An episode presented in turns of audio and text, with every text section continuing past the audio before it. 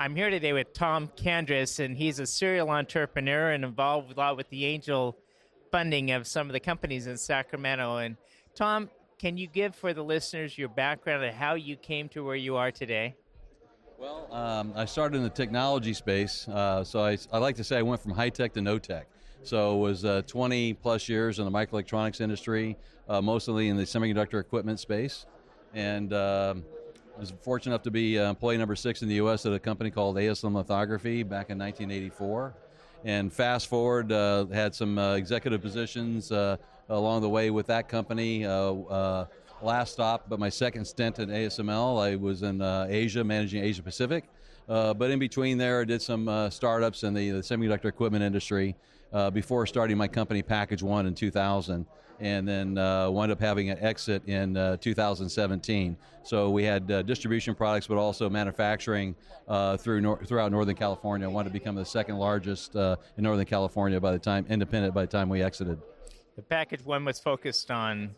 Uh, focused on packaging materials, primarily corrugated manufacturing.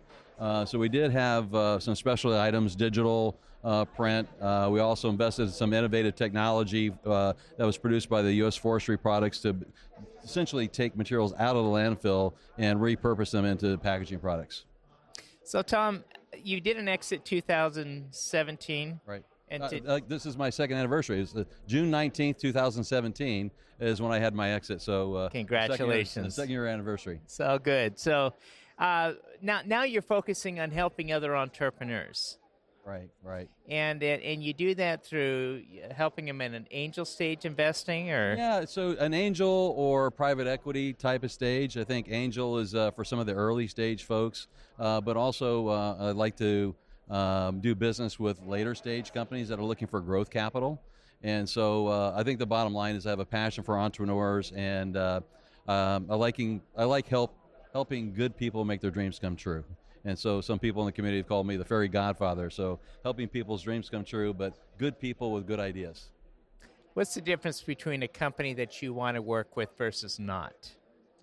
Uh, I would say that uh, you know I, I uh, you first look at the, the people and the team, right? So if you have a if you have a weak team, uh, but you're good people, still is going to be uh, very hard to implement. So you look for people that have resolve and you have uh, the the passion. You know, passion doesn't mean like enthusiasm, but the ability to suffer with your company, and but also the ability to have the resolve to pick yourself up and do it again. So I look for teams.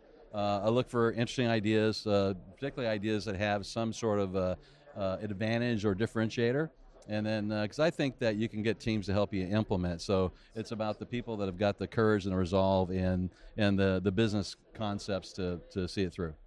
And Tom, in in in today's world, I guess it's ever changing.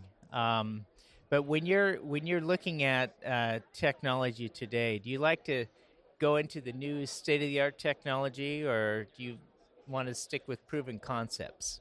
Well, I think if there's uh, if there's uh, uh, a bandwidth or tech, you know, if there's an expansion of technology that hasn't been uh, really uh, uh, tapped into, I think then you go to a, uh, an extension and really kind of leverage current technology. So there's there's room for that. Uh, in fact, I built my last business based on extensive technology. So if you have ways of becoming more efficient and more innovative in an older technology, there's still still room for investment. Uh, but also look at new technology. Uh, you know, uh, we're heavily invested in uh, blockchain uh, technology. Um, uh, chain of custody. Uh, it kind of goes back into some of my background overall supply chain and technology, so I have, a, have an affinity for that. Um, but I also like uh, things that um, uh, that you can touch and feel. So I like people who actually make things uh, that uh, provide some level of differentiation. Tom, how does a person reach you?